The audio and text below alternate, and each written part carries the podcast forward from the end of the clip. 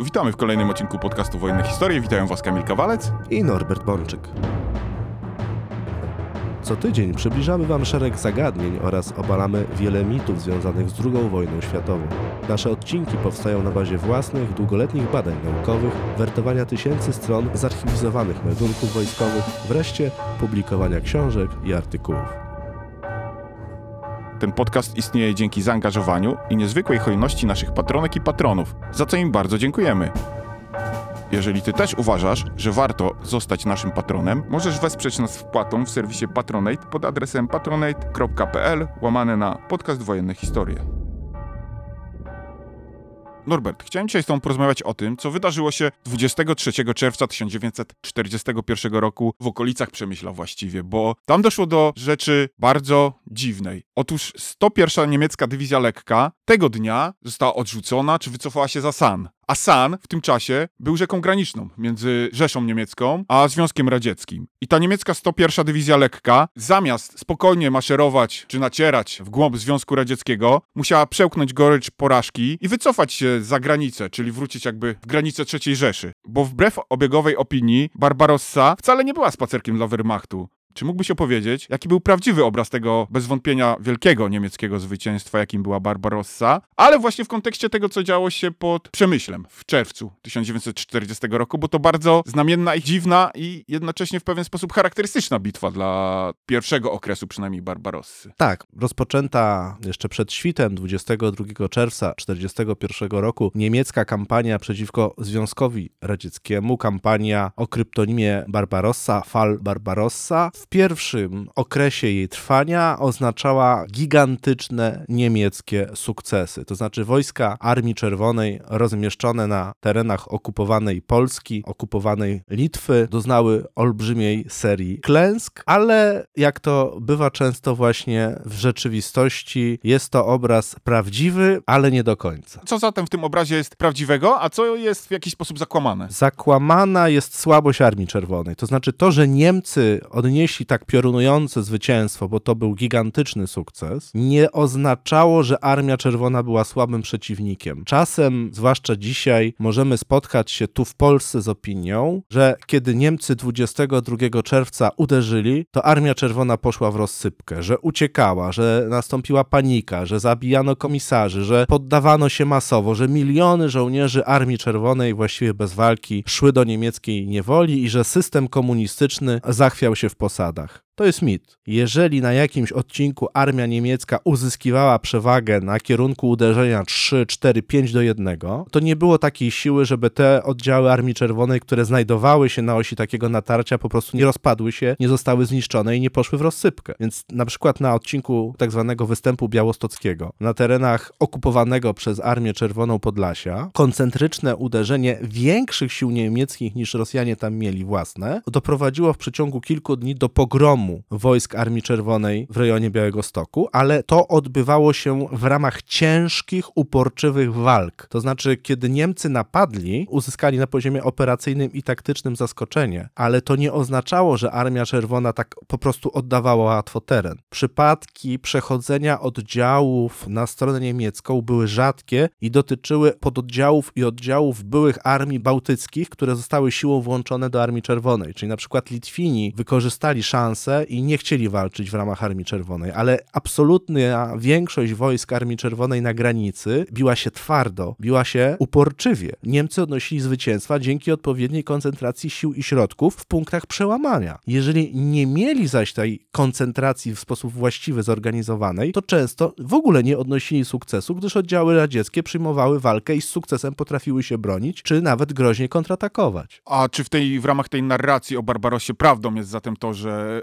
oddziały radzieckie były słabo dowodzone, słabo koordynowały swoje działania? Czy to też jest mit? Oddziały radzieckie były słabo dowodzone i słabo koordynowały swoje działania. To nie jest mit. I właśnie ten brak właściwej koordynacji i słabość dowodzenia była jednym z kilku czynników, które doprowadziły wojska Armii Czerwonej rozmieszczonej blisko granicy do pogromu, do całkowitej klęski. Bo powiedzmy sobie wprost, Armia Czerwona w czerwcu i lipcu 1941 roku na ziemiach okupowanej Polski, na ziemiach Litwy doznała pogromu pogromu. Stracić 11 tysięcy czołgów w kilkanaście dni, tego nikt przed nimi, ani nikt po nich nie dokonał. Natomiast ten pogrom odbywał się dzięki wyjątkowo skutecznemu działaniu wojsk niemieckich na najważniejszych obszarach, na najważniejszych kierunkach natarcia. Ale jeżeli gdzieś armia niemiecka, tak jak powiedziałem, nie skoncentrowała się w sposób adekwatny do zadań, tam nie odnosiła sukcesu. Tam Armia Czerwona, przypomnijmy, nasycona dużą ilością środków artyleryjskich, przeciwpancernych, przeciwlotniczych, dużą ilością broni maszynowej, dużą liczbą moździerzy, to była armia pod względem nasycenia techniką bojową, nowoczesną techniką bojową, armia niezwykle nowoczesna, aczkolwiek posiadała określone poważne wady systemowe, głównie związane z dowodzeniem, z systemem łączności, z systemem logistycznym. To czyniło ją na pewnych obszarach dysfunkcyjną, ale w krótkotrwałym starciu zbrojnym w pierwszych dniach czerwca już 1941 roku Niemcy przekonali się, że mają do czynienia z nowym typem przeciwnika, który fanatycznie walczy, może walczy czasami szablonowo, prymitywnie wręcz, nie potrafi skoordynować swojego działania, dzięki czemu można go bić częściami, mimo że on jest często silniejszy, ale Niemcy przekonali się już nawet w czasie wspaniałego zwycięstwa w rejonie Białego Stoku, że przeciwnik walczy fanatycznie, że wykonuje często bezsensowne, ale bardzo agresywne kontrataki. I to nie jest przeciwnik, który podda się po krótkiej walce. To nie jest tak, że żołnierze Armii Czerwonej tylko marzą, aż ktoś ich wyzwoli z tej komunistycznej niedoli. W rzeczywistości poziom indoktrynacji, poziom strachu, ale też pewien poziom, nazwijmy to, rosyjskiego patriotyzmu, były na tyle silne, że żołnierze Armii Czerwonej, oczywiście, kiedy znaleźli się już w okrążeniu, kiedy znaleźli się w sytuacji beznadziejnej, to wtedy masowo się poddawali, ale właściwie każda armia, która zostaje okrążona, a jej dowódcy widzą, że już nie ma szans na normalną walkę, to w warunkach okrążenia, odcięcia od zaopatrzenia, braku amunicji, każde wojsko się właściwie poddaje. Nie było masowego przechodzenia wojska Armii Czerwonej na stronę niemiecką. To jest mit. Żadna statystyka, kiedy się analizuje operację Barbarossa, tego nie potwierdza. Niemcy musieli ich najpierw pobić, żeby zmusić ich do kapitulacji. Oni się nie poddawali od tak po prostu. Zdarzały się pewne przypadki chaosu, ale znacznie częściej żołnierze Armii Czerwonej w takiej sytuacji uciekali na wschód, a nie czekali na Niemców, żeby się im poddać. Bo oczywiście po przełamaniu, zwłaszcza na kierunku białoruskim, zapanował tam kompletny chaos po stronie radzieckiej. To jest fakt. Natomiast ten chaos nie generował masowego poddawania się, tylko generował masową ucieczkę. To trzeba wyraźnie rozróżnić. A w przypadku wojsk Armii Czerwonej na Ukrainie, Wehrmacht potrzebował stoczyć z nimi ciężką, krwawą bitwę, na przykład wielką bitwę pod Dubnem, żeby zmusić w ogóle zgrupowanie radzieckie do odwrotu w kierunku byłej granicy z 1939 roku. I właśnie na Ukrainie, na obszarach galicyjskich, już drugiego dnia wojny, 23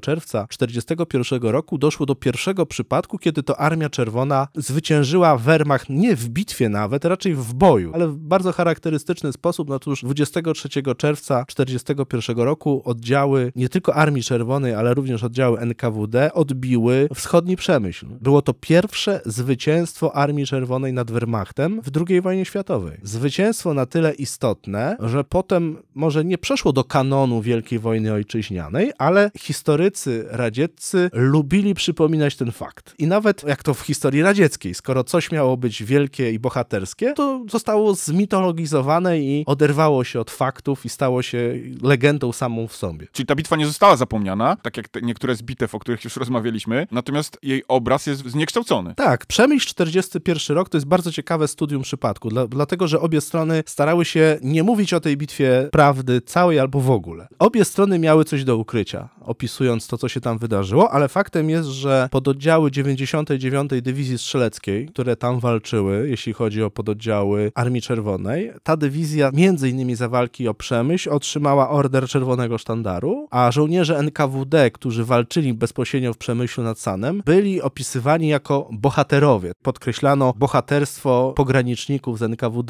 Tutaj symbolem stał się porucznik Piotr Nieczajew, który zginął broniąc mostu kolejowego w Przemyślu razem ze swoją drużyną. To może jeszcze tylko tutaj wytłumaczmy naszym słuchaczom dwie kwestie. Pierwsza to odznaczenie dywizji Orderem Czerwonego Sztandaru, bo w Związku Radzieckim był taki zwyczaj, że po prostu nie tylko żołnierze mogli być odznaczani, ale i całe jednostki jako takie. Tak, znaczy jeżeli dywizja otrzymywała określony order, odznaczenie albo tytuł honorowy, to oznaczyło, że w danej bitwie, w danym starciu, w danej operacji wyróżniła się ta jednostka, w związku z czym ona zostaje odznaczona na przykład właśnie orderem albo tytułem honorowym. Natomiast druga kwestia to to, że te wojska NKWD to po prostu były wojska ochrony pogranicza. Bo to nie jest tak, że wojska NKWD to były tylko i wyłącznie wojska w jakiś sposób takie opresyjne. Tak naprawdę były to wojska wewnętrzne, a jednocześnie wojska ochrony pogranicza w dużej mierze. NKWD była od pilnowania granic, od pilnowania szlaków komunikacyjnych, od kontroli obozów, od kontroli bezpieczeństwa w państwie i można by powiedzieć, że w Przemyślu ramię w ramię żo żołnierze NKWD walczyli z czerwonoarmistami, a właściwie nawet ta rola NKWD w tym starciu była niemal ważniejsza niż żołnierze Armii Czerwonej. No dobrze, Norbert, w takim razie uporządkujmy tą naszą narrację i może zacznijmy od początku. Jak doszło do tego starcia pod Przemyślem? Właściwie nawet i pod Przemyślem, i w samym Przemyślu, bo to była bitwa, walka, bój miejski. Po kolei. W wyniku paktu Ribbentrop-Mołotow ziemie Rzeczypospolitej zostają podzielone. Dokonuje się kolejny rozbiór i między innymi rzeka San w swojej górnym biegu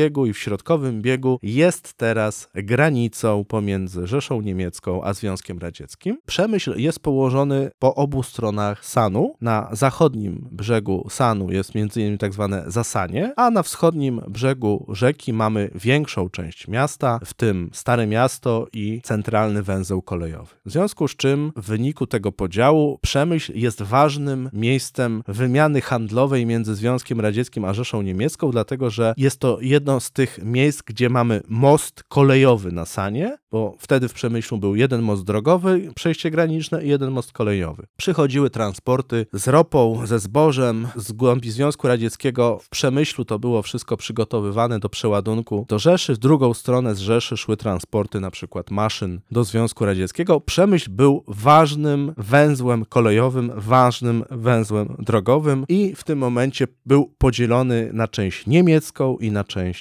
radziecką. Niemiecki plan uderzenia na Związek Radziecki zakładał, że główny wysiłek Wehrmachtu w ofensywie na Związek Radziecki zostanie wyprowadzony na obszar Białorusi. Innymi słowy, główne wojska niemieckie koncentrowały się na Mazowszu, na Podlasiu z zamiarem pobicia Armii Czerwonej na Białostoczyźnie, zdobycie Białorusi, kierunek moskiewski. Mniejsze siły, ale również bardzo potężne, czyli Grupa Armii Południe, marszałka von Rundstedta, otrzymała rozkaz zdobycia Ukrainy i miała rozpocząć natarcie z obszaru Małopolski, z obszaru Lubelszczyzny, swój główny wysiłek koncentrując na natarciu na Wołyń. Tam skoncentrowano pierwszą grupę pancerną, szóstą armię, co oznaczało, że rzeka San jako rzeka graniczna była drugorzędnym obszarem operacyjnym, ale również tutaj Niemcy nad tą rzeką rozwinęli 17 armię generała Karla Heinricha von Stilpnagla, która miała przekroczyć San i nacierać w kierunku Lwowa. Główne siły tejże 17 armii skoncentrowały się na osi Rzeszów-Jarosław-Lwów, czyli one się koncentrowały wyraźnie na północ od Przemyśla. 17 armia wykonywała wyłącznie natarcie pomocnicze na rzecz 6 armii i pierwszej grupy pancernej. Oznacza to, że ta 17 armia generała von Stilpnagla, ona miała wiązać główne siły przeciwnika przed sobą, nacierać na Lwów, ale nie tu był szwerpunkt niemieckiego natarcia. Innymi słowy, o ile 17 armia była drugorzędna dla głównego wysiłku niemieckiego, to prawe skrzydło 17 armii było z kolei drugorzędne dla całej tejże armii. Czyli chodzi o to, że Przemyśl był po prostu zupełnie na peryferiach niemieckiego planu. Tak, co może nieco zaskakiwać, dlatego że Przemyśl to jeden z trzech na obszarze galicyjskim kluczowych węzłów kolejowych na linii rzeki San. Innymi słowy, nie można było sobie zlekceważyć Przemyśla i tego ważnego węzła kolejowego. Jednego z dosłownie kilku mostów kolejowych, jakie przechodziły przez rzekę, a to bardzo ważne było z punktu widzenia logistyki. Ale Niemcy tak zaplanowali sobie działania, że uznali, że ten bieszczacki w ogóle rejon na południe od Przemyśla, ze względu na jego zalesienie, małą liczbę dróg, będą go traktować drugorzędnie, nawet trzeciorzędnie. W związku z czym ta niemiecka nawała miała się, wszystko to się miało przetoczyć właściwie na północ od Przemyśla. Przemyśl wówczas znajdował się w pasie natarcia 52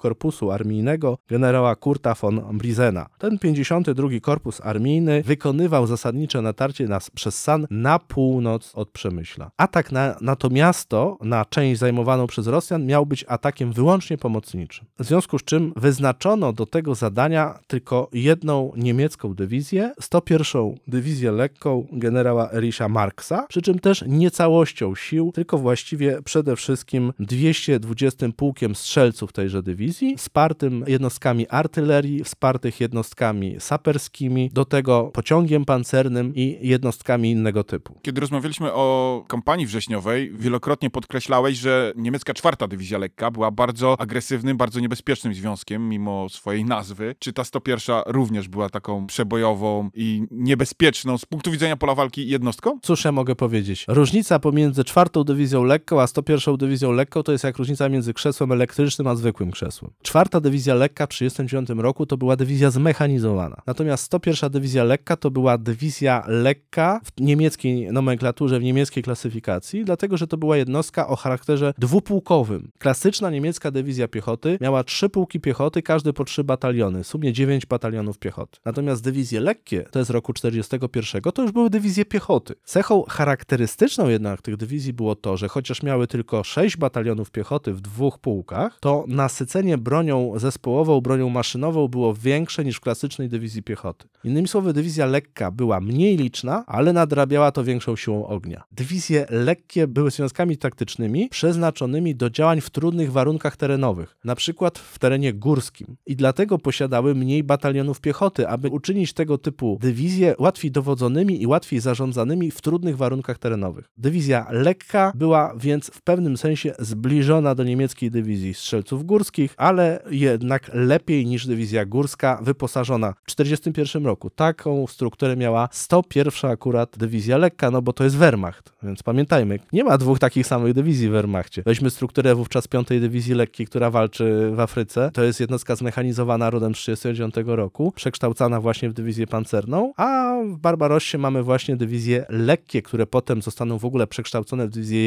jegierskie. W każdym razie 101 dywizja lekka, 6 batalionów piechoty, 2 pułki strzelców, 228 pułk piechoty i 229 pułk piechoty. Nas tutaj akurat interesuje 228 pułk piechoty pułkownika Pichlera. I to właśnie ten pułk przy wsparciu batalionu saperów, dywizjonów artylerii, pociągu pancernego numer 31, 500 batalionu do zadań specjalnych otrzymuje rozkaz opanowania Przemyśla. Czy z punktu widzenia taktycznego były to siły wystarczające do panowania takiego miasta jak Przemyśl? Dużo zależało od tego, kto będzie go bronił. Zadanie zdobycia Przemyśla siłami jednej dywizji, a właściwie nawet nie całej dywizji, tylko jednego pułku tej dywizji, można uznać za postawienie tejże dywizji zadań powyżej jej możliwości. To znaczy, gdyby Przemyśla broniło silne zgrupowanie Armii Czerwonej, to pułk piechoty niemieckiej nie byłby w stanie zająć tej wielkości miasta. W takim razie jakie siły radzieckie broniły Przemyśla i czy były to siły wystarczające do obrony tego miasta? Tu paradoks jest taki, że 22 czerwca właściwie w Przemyślu większych wojsk radzieckich też nie było. Linia Sanu w tym rejonie znajdowała się w strefie odpowiedzialności 26 Armii i w ramach tej 26 Armii 8 Korpusu Strzeleckiego generała Śniegowa. To było kilka dywizji strzelców które były jednakowoż rozmieszczone w pewnym oddaleniu od granicy, tylko część pododdziałów była blisko granicy. Część w ogóle jednostek była wówczas na szkoleniu kilkadziesiąt kilometrów od miejsca dyslokacji, w rejonie Lwowa na przykład. W związku z czym te dywizje były zdekompletowane 22 czerwca, 8 Korpus Strzelecki i dywizje tego korpusu nie były dobrze przygotowane do odparcia niemieckiego ataku. W rejonie Przemyśla, nieco na wschód od Przemyśla, stała 99. Dywizja Strzelców pułkownika Dementiewa. Na na północ od niej 197 dywizja, a na południe od niej 72 dywizja. One miały pełną szansę na odpieranie natarcia przeciwnika, jeżeli byłyby dobrze zebrane do walki, ale dobrze do, do walki nie były zebrane. Na samej linii granicy stały przede wszystkim wojska NKWD. Ta linia środkowego Sanu była obsadzona przez oddziały z 92 oddziału pogranicznego NKWD. Jeszcze Armia Czerwona w tym rejonie miała tak zwaną linię Mołotowa. To znaczy wzdłuż rzeki San budowano żelbetonowe schrony bojowe linii Mołotowa wznoszonej w latach 40-41 na tak zwanej nowej granicy państwowej. Innymi słowy, rzeki San broniły umocnienia stałe, umocnienia polowe, ale przede wszystkim oddziały NKWD wzmocnione pododdziałami Armii Czerwonej. W przypadku Przemyśla był to przede wszystkim 197 Pułk Strzelców z 99 Dywizji. Paradoksalnie można by powiedzieć, że z obu stron pierwszego dnia walk nie wystąpiły w Przemyślu siły adekwatne do strategicznego, a przynajmniej operacyjnego znaczenia tego miasta. Niemcy w połowie czerwca zaczęli bezpośrednie przygotowania. Już 13 czerwca przerwano zajęcia w szkołach i Niemcy obsadzili miejscowe szkoły nad rzeką i klasztor benedyktynek własnymi pododdziałami 101 Dywizji Lekkiej. Bo zadanie niemieckie zostało tak skalkulowane, że ta 101 Dywizja Lekka będzie zdobywała Przemyśl przez forsowanie rzeki San w terenie miejskim. 15 czerwca wprowadzono zaciemnienie na terenie miasta okupowanego przez Niemców. Niemcy potajemnie w nocy rozstawiali swoje pododdziały, kilkaset metrów dosłownie, czy nawet bezpośrednio nad rzeką. Czy te niemieckie przygotowania zostały zauważone przez Rosjan? Tak, oczywiście. To, że wprowadzono zaciemnienie, że Niemcy szykują się do ataku, no trudno było to ukryć w mieście. Wyobraź sobie miasto, które jest okupowane przez dwie armie i rozdziela je rzeka. Masz most drogowy, masz most kolejowy i nagle zauważasz, że przestały świecić się wieczorem światła po drugiej stronie rzeki. Nagle zauważasz, że niektóre okna zostały zamurowane. Słyszysz po ciemku pracy silników samochodowych w dużej ilości, natężeniu, które nigdy wcześniej nie miało miejsca. Niemcy starali się ukryć przygotowania, ale ciężko to się robi, kiedy z drugiego brzegu możesz po prostu obserwować, co się dzieje. Było wiadomo, że szykuje się ten atak. On nie powinien stanowić zaskoczenia dla Rosjan, tylko nie mieli jasnych, wyraźnych rozkazów, bo ogłaszano oczywiście alarmy na poziomie armii czy frontu, natomiast ci pogranicznicy NKWD, którzy strzegli tych mostów, oni nie zostali na czas zaalarmowani, co się właściwie dzieje, a Niemcy po godzinie trzeciej w nocy 22 czerwca przypuścili pierwsze ataki na wschodni Przemyśl i opanowali ten najważniejszy dla nich most kolejowy i zdemontowali, właściwie zerwali kable ładunków wybuchowych, bo oczywiście Rosjanie wiedząc, że coś się szykuje, zaminowali mosty. Część NKWDzistów została wzięta do niewoli poprzez zaskoczenie, ale mimo pewnego sukcesu tak naprawdę Niemcom nie udało się wykonać zadania. To znaczy NKWD otrząsnęło się z zaskoczenia, zaczęło stawiać twardy opór i mimo, że Niemcy zdemontowali ładunki wybuchowe na moście kolejowym, nie udało im się trwale obsadzić jego wschodniego krańca. Tam w schronach bojowych broniły się załogi NKWD. Rozpoczęła się wzajemna wymiana ognia przez rzekę. Niemcy kładli ogień artyleryjski na wschodni Przemyśl, a bezpośrednio na linii rzeki podprowadzili m.in. armaty przeciwpancerne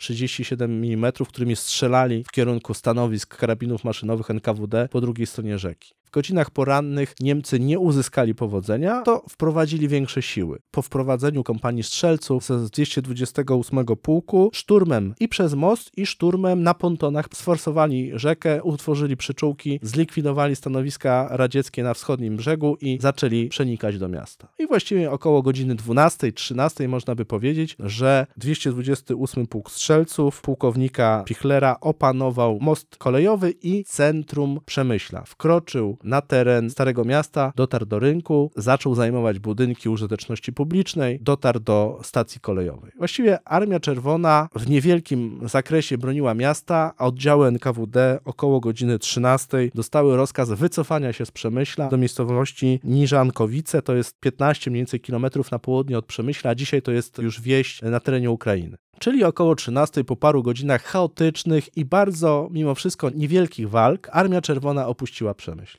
W dzienniku działań bojowych 101 Dywizji Lekkiej napisano, że opór wroga w Przemyślu był słaby. Że 101 Dywizja właściwie jednym pułkiem zdobyła Przemyśl po 10 mniej więcej godzinach walki. Ten 228 pułk opanował ten Przemyśl z niewielkimi stratami i jak to jest tam napisane, że w jednej fabryce musiał walczyć z robotnikami. Dosyć enigmatyczne, ale faktem jest, że Przemyśl Niemcy zdobyli łatwo. W tym samym czasie główne siły 52 Korpusu Armijnego i w ogóle 17 Armii przetaczały się przez San na północ od Przemyśla. Toczono ciężkie walki przez Jarosław nacierano na wschód. Ale uchwycono Przemyśl. I 101 Dywizja już 22 czerwca zaczęła się przemieszczać w kierunku Medyki. Medyka leży na północny wschód od Przemyśla. Dzisiaj to jest przejście graniczne pomiędzy Polską a Ukrainą. Wówczas Medyka również odgrywała dosyć istotną rolę, to istotny punkt transportowy. W związku z czym 101 Dywizja Lekka częściowo po wschodnim brzegu Sanu, a częściowo w ogóle forsując San na północ od Przemyśla, nacierała na Medykę. A jaka była kontrakcja Rosjan? Czy w ogóle doszło do jakiejś kontrakcji,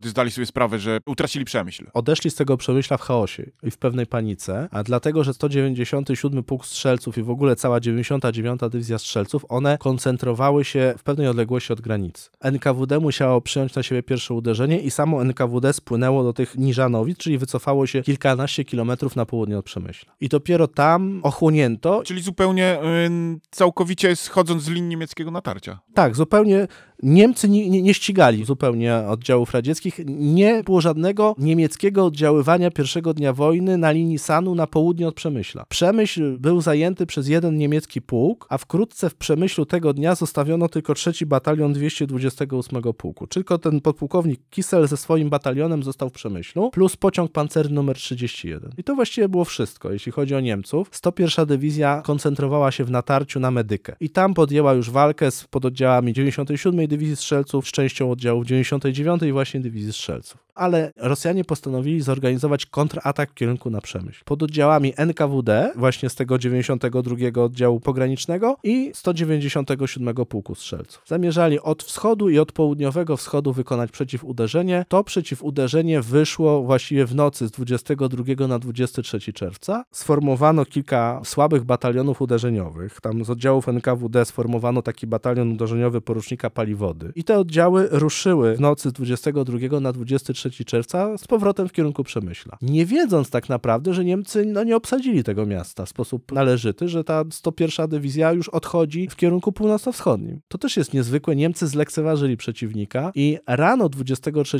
czerwca pod oddziały 197 Pułku Strzelców i oddziały NKWD ponownie wdarły się do miasta, korzystając nawet z wsparcia czołgów. W tym wsparcia czołgów najcięższych, jakie w ogóle miała Armia Czerwona, czyli czołgów T-35. Jak zareagowało na tą nietypową sytuację dowództwo 101 Dywizji Lekkiej? To jest bardzo ciekawe pytanie, Kamilu, dlatego że jak się weźmie dzienniki działań bojowych niemieckie, czy nawet po, napisane po wojnie różnego rodzaju książki wspomnieniowe żołnierzy niemieckich, to co się wydarzyło 23 czerwca w Przemyślu stanowi pewną zagadkę z punktu widzenia tej niemieckiej narracji. Nikt prawdy o tym Przemyślu nie mówił, dlatego że trzeci batalion 228 pułku został zaskoczony przeciwuderzeniem Armii Czerwonej i wojsk NKWD i został wyrzucony z Przemyśla. Wycofał się z powrotem za San. Armia Czerwona odbiła centrum miasta. Niemcy twierdzili, że utrzymali most kolejowy do ranka 24 czerwca, broniąc go 11 kompanią tego trzeciego batalionu, czyli że pobici w Przemyślu 23 utrzymywali przyczółek mostowy jeszcze dobę, po czym 24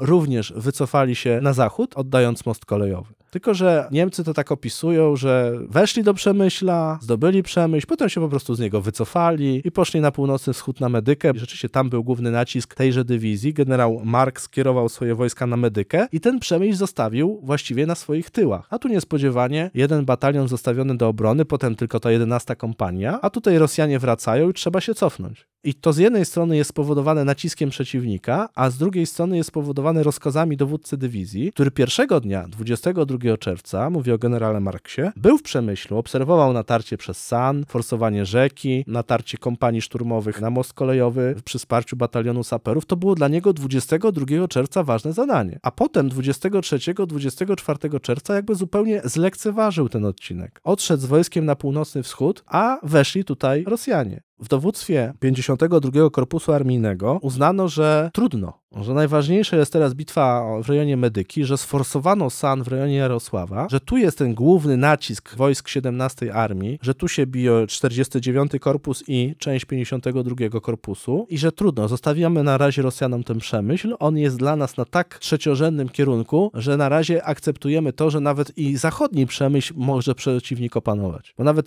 Rosjanie 23 czerwca w pościgu za Niemcami wysłali grupy zwiadowcze na zachodni brzeg Sanu i sforsowali San w drugą stronę, po czym wrócili na wschodni brzeg. I 23-24 Armia Czerwona obsadziła wschodni brzeg Sanu i trzymała Przemyśl. Aż do 27 czerwca, kiedy otrzymała rozkaz odwrotu. Ostatnie oddziały w ogóle radzieckie to opuściły Przemyśl 28, ale 27 czerwca dopiero, czyli 6 dnia Barbarossy, oddziały radzieckie zaczęły schodzić z tego rejonu. Niemcy całkowicie wówczas zlekceważyli bitwę o miasto. Nie, nie przyjęli jej. To znaczy, jak 23 czerwca Rosjanie wrócili, to Niemcy po prostu się cofali. 24 czerwca oddziały 101 Dywizji Lekkiej wycofały się z Przemyśla w ogóle, ale nie dokonały odwrotu, tylko prowadziły natarcie na wschód, tylko na innym kierunku. Walczyły pod Medyką, gdzie zresztą 26 czerwca generał Marks został ciężko ranny, stracił nogę. Więc tam toczyły się bardzo ciężkie walki z oddziałami 8 Korpusu Strzeleckiego Armii Czerwonej, natomiast w Przemyśl Niemcy zostawili. Zamiast 101 Dywizji Lekkiej tam weszły pod oddziały 444 Dywizji Ochronnej, czyli takie można by powiedzieć oddziały wojskowo-policyjne, które Dostały rozkaz zabezpieczenia zachodniego Przemyśla, ale gdyby Rosjanie chcieli, to mogliby się przełamać przez nich, bo to były słabe pododdziały, to było kilka batalionów piechoty o niskiej wartości bojowej, gdyż dywizje bezpieczeństwa, dywizje ochronne wojsk lądowych Wehrmachtu były jednostkami o charakterze wartowniczymi, miały za zadanie opanować i zabezpieczyć tyły operacyjne armii polowych, czyli pełniły funkcje przeciwpartyzanckie i ochronne.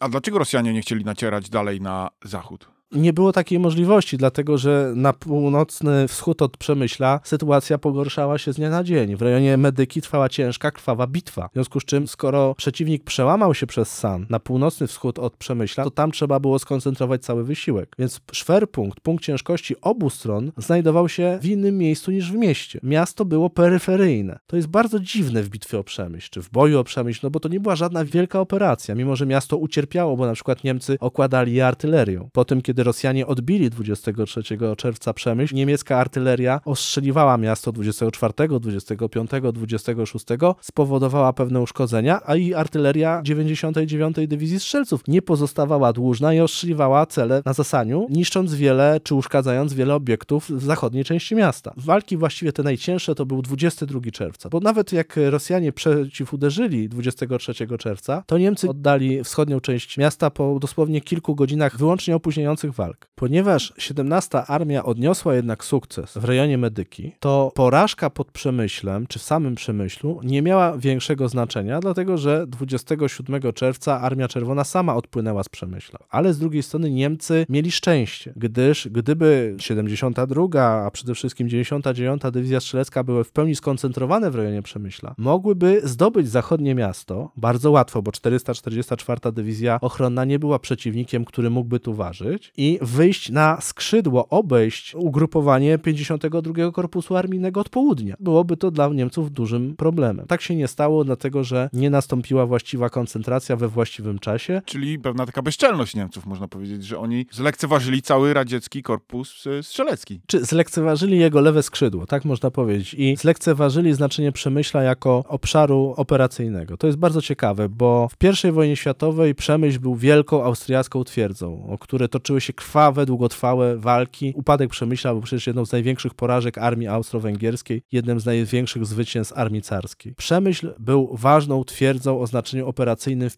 I wojnie światowej. Tymczasem i w 1939 i w 1941 roku armia niemiecka całkowicie lekceważyła Przemyśl. Uważała ten kierunek za całkowicie trzeciorzędny, dlatego że, jak powiedziałem, oś Rzeszów, Jarosław, Lwów, to była dla nich oś natarcia, to był dla nich najważniejszy punkt ciężkości. I w 1939 nacierali w ten sposób, i w 1941 nacierali w ten sposób. Kiedy spojrzymy na przykład na niemiecką mapę z 25 czy z 26 czerwca 1941 roku, to zauważymy potężną koncentrację wojsk 17 Armii znacznie na północ od Przemyśla i zobaczymy, że Niemcy są gotowi nawet Przemyśl oddać, że oni nie mają na linii Sanu w mieście żadnej zwartej linii obrony. To jest bardzo charakterystyczne. Jak Niemcy mają zwartą linię obrony, to rysują na mapach linie ciągłe, a jeżeli mają tylko oddziały przesłaniania, to rysują linie przerywane. Czyli tam, gdzie są linie przerywane, nie ma trwałego frontu. Przemyśl w tych dniach nie miał trwałego frontu. Niemcy byli gotowi oddać całe miasto Armii Czerwonej, jeżeli Armia Czerwona chciałaby się przeprawić na zachodni brzeg. Tyle tylko, że dowództwo 26 Armii nie wydawało takich rozkazów, to Rosjanie nie szli dalej do przodu, bo tak mogliby zająć całe miasto. Z tego, co tu widzimy, to jednak, mimo że było to pierwsze zwycięstwo Armii Czerwonej, no nie było to imponujące zwycięstwo odniesione w bardzo krwawej, zaciętej bitwie. Natomiast sama ta bitwa ze strony radzieckiej obrosła mitami i legendami. Tak, oczywiście, no bo skoro to było pierwsze zwycięstwo Armii Czerwonej w Wielkiej Wojnie Ojczyźnianej, to ono nie mogło